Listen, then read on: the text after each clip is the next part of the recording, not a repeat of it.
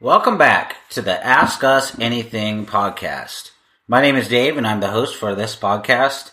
And today Sam writes in, and he asks a great question. What is a biblical sexual ethic? Well, Sam, you ask a great question. And as we begin to think about what is a biblical sexual ethic, we must first take a look at Genesis 1, with God created Adam. And there we see that man is not an accident. God made Adam from the dust. He fashioned him in his likeness, and he breathed life into his lungs. Man is an intentional and a purposeful creation of the Creator God. And not only that, when we turn to the next page, to Genesis 2, we see that God saw that it was not good for man to be alone. And that's significant because Adam was a leader in the garden. He was doing hard work, he needed companionship, and he needed somebody to do life with. And so God created for Adam his wife Eve, using one of his ribs to be his helpmate. What I just walked you through is one of the most controversial passages in the scripture in our culture today. It shouldn't be, but it really is. And we begin here with God creating because it's here that he establishes the rules for biblical sexual ethics. A biblical sexual ethic starts between one man and one woman for life. And many people in our culture today say, no, that is wrong. But a biblical sexual ethic teaches that a man is to be a man and a woman is to be a woman. And by doing so, they reflect the Creator in their specific gender. A man isn't to be a woman. A woman isn't to become a man. Doing so is an affront against the Creator. And so we need to make clear to people that there is a difference between a man and a woman, if we're going to help them understand the framework of a biblical sexual ethic. Sadly today, though, we live in a culture that Paul describes in many places, but specifically in Romans 1, a culture that worships the Creator rather than the creature. All you have to do is go through the grocery store line at your store, and you can see this statement proved by a glance at the cover of certain magazines near the register. Or you can see that if you go down to the beach, to any mall, to any place in the world, or on the internet where there are videos and images by the millions and growing. And it's into this precise situation that a biblical sexual ethic needs to be proclaimed. In 1 Timothy, Paul desires to ensure that Timothy proclaims sound doctrine and that it is preserved. His instruction to Timothy is beneficial. He is taught to teach sound doctrine, to raise up leaders who are able to teach sound doctrine, and to command sound doctrine, and to guard sound doctrine. To do so is neither trite nor is it a secondary matter to Paul. It is a gospel issue. And many people are telling us today that doctrine doesn't matter at all. And yet Paul's instruction to Timothy is telling. Doctrine matters.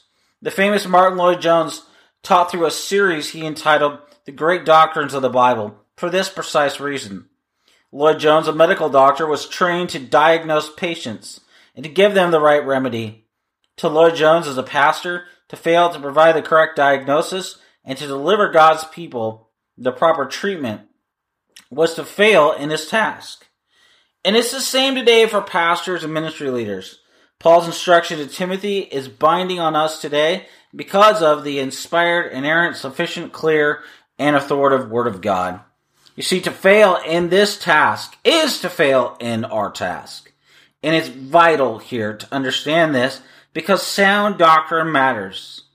But it matters because it enables right living before the face of God. We are seeing many people today abandon a biblical sexual ethic because they don't believe in the Word of God. Instead, they think that they could redefine or even remove biblical sexual ethics from the Bible. And to do so is to rip out Paul's instruction on many matters related to the Christian life. For example, how can we know about the fruits of the Spirit? Well, in the context of talking about the fruits of the Spirit, Paul talks about biblical morality. And furthermore, when talking to the Corinthians in 1 Corinthians 6, Paul talks to them about biblical sexual ethics. And so we're going to have to rip out 1 Corinthians 6 and Galatians 5 right out of our Bibles. And we'd have to take out also Colossians 3 and many other passages in the Bible.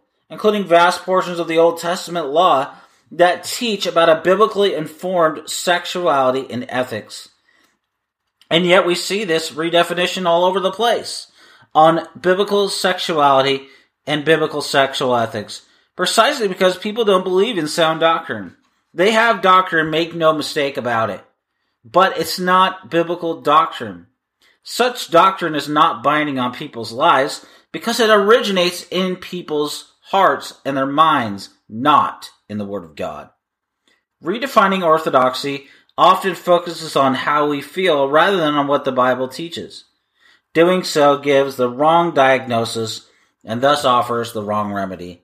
The right remedy is to begin with what the Bible teaches, because the Bible also provides the proper remedy in the gospel of the Lord Jesus Christ. You see, Paul right out of the gate charges Timothy in 1 Timothy 1:3 to charge certain persons not to teach any different doctrine. And then he goes on to explain to Timothy people who were setting themselves up as teachers of sound doctrine. Paul goes on to describe these false teachers, describing them as those who make confident statements they do not understand, nor do they know anything, 1 Timothy 3:7 says. Paul gives the right and the wrong use of the law. Tackling those things false teachers were either failing to teach or were contradicting with their lives.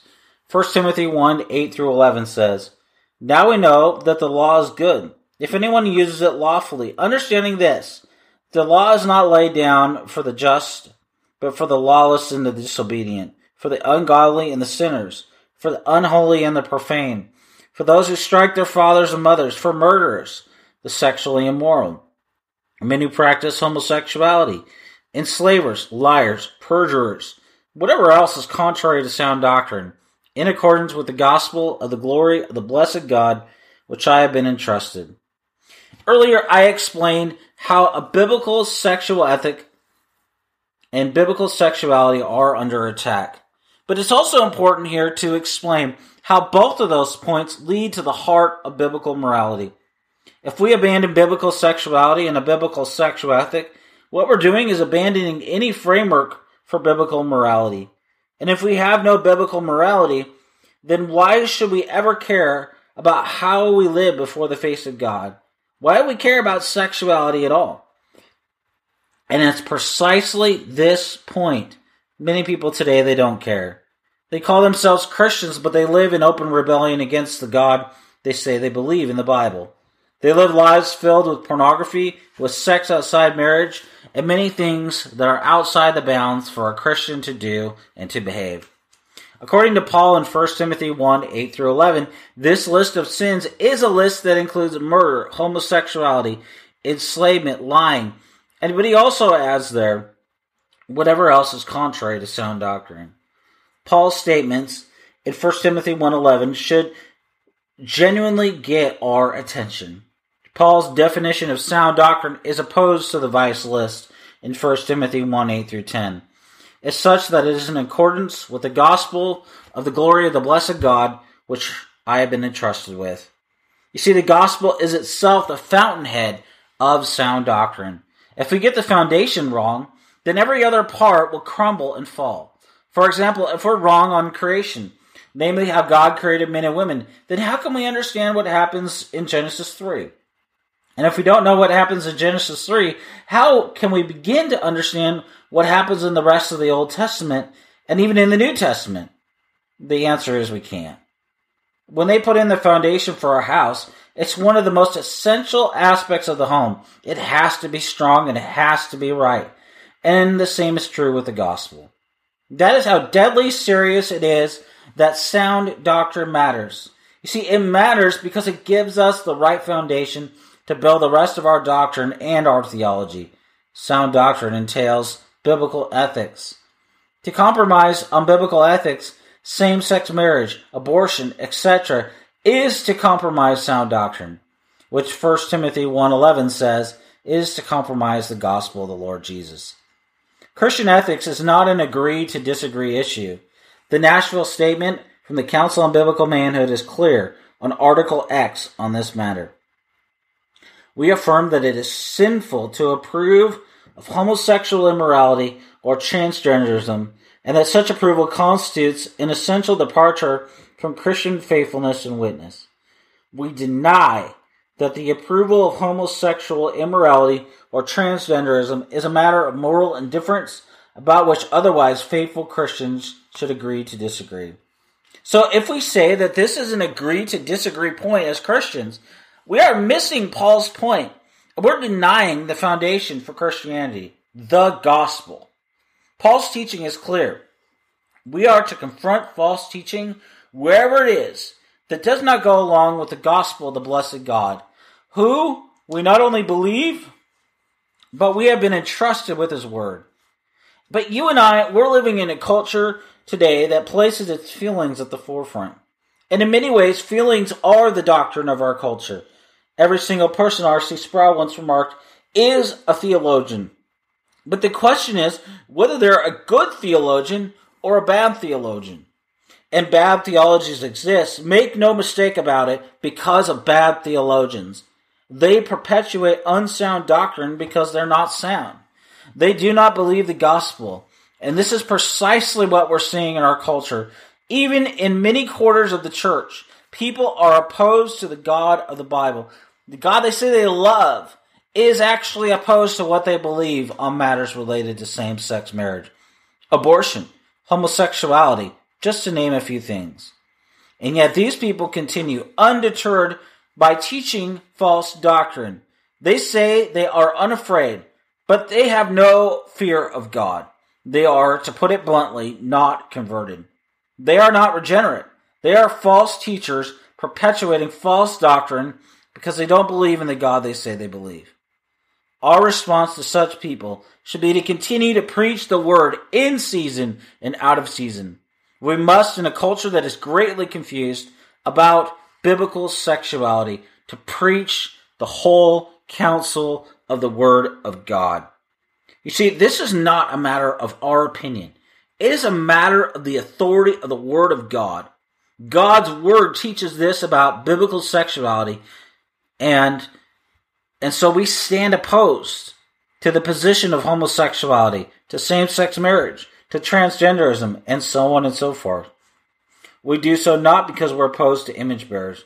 We do so because we're opposed to those who teach contrary to sound doctrine. We are not against people themselves. We are against the positions they hold. And so we continue to proclaim lovingly and biblically that the truth matters. And that's a matter of love to confront error. It is also a matter we should pray about. Because the truth matters, people matter. And we as Christians are called to love God and people. We must not only proclaim, but pray. For those who are lost, that the Lord would open their eyes to the truth of the Word, and smash their opinions and unsound doctrine into a million pieces, and reveal their utter need for the Savior, who bled, died, was buried, and rose again for them. See, only the Lord can illuminate the truth of the Word of God by the Holy Spirit.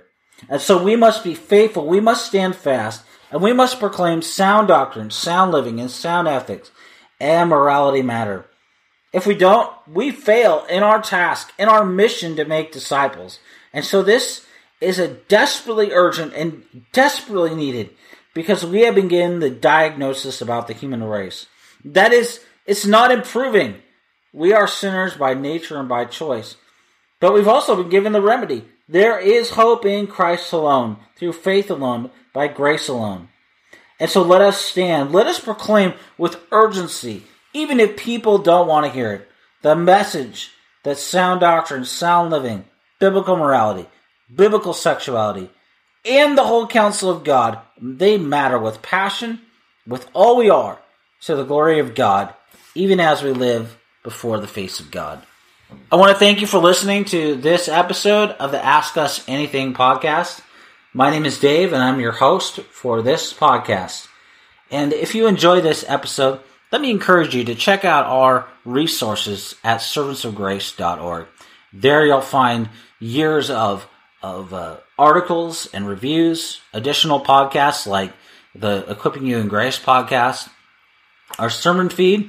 Also, you'll find further episodes of this podcast. You'll also see that we have daily Bible series. We have an online magazine called Theology for Life. We recently published an issue on these very topics that I discussed today. Wherever you're at today, I just want to thank you for listening today and pray Christ's richest blessings on you. Until next time, may the Lord richly bless you and keep you.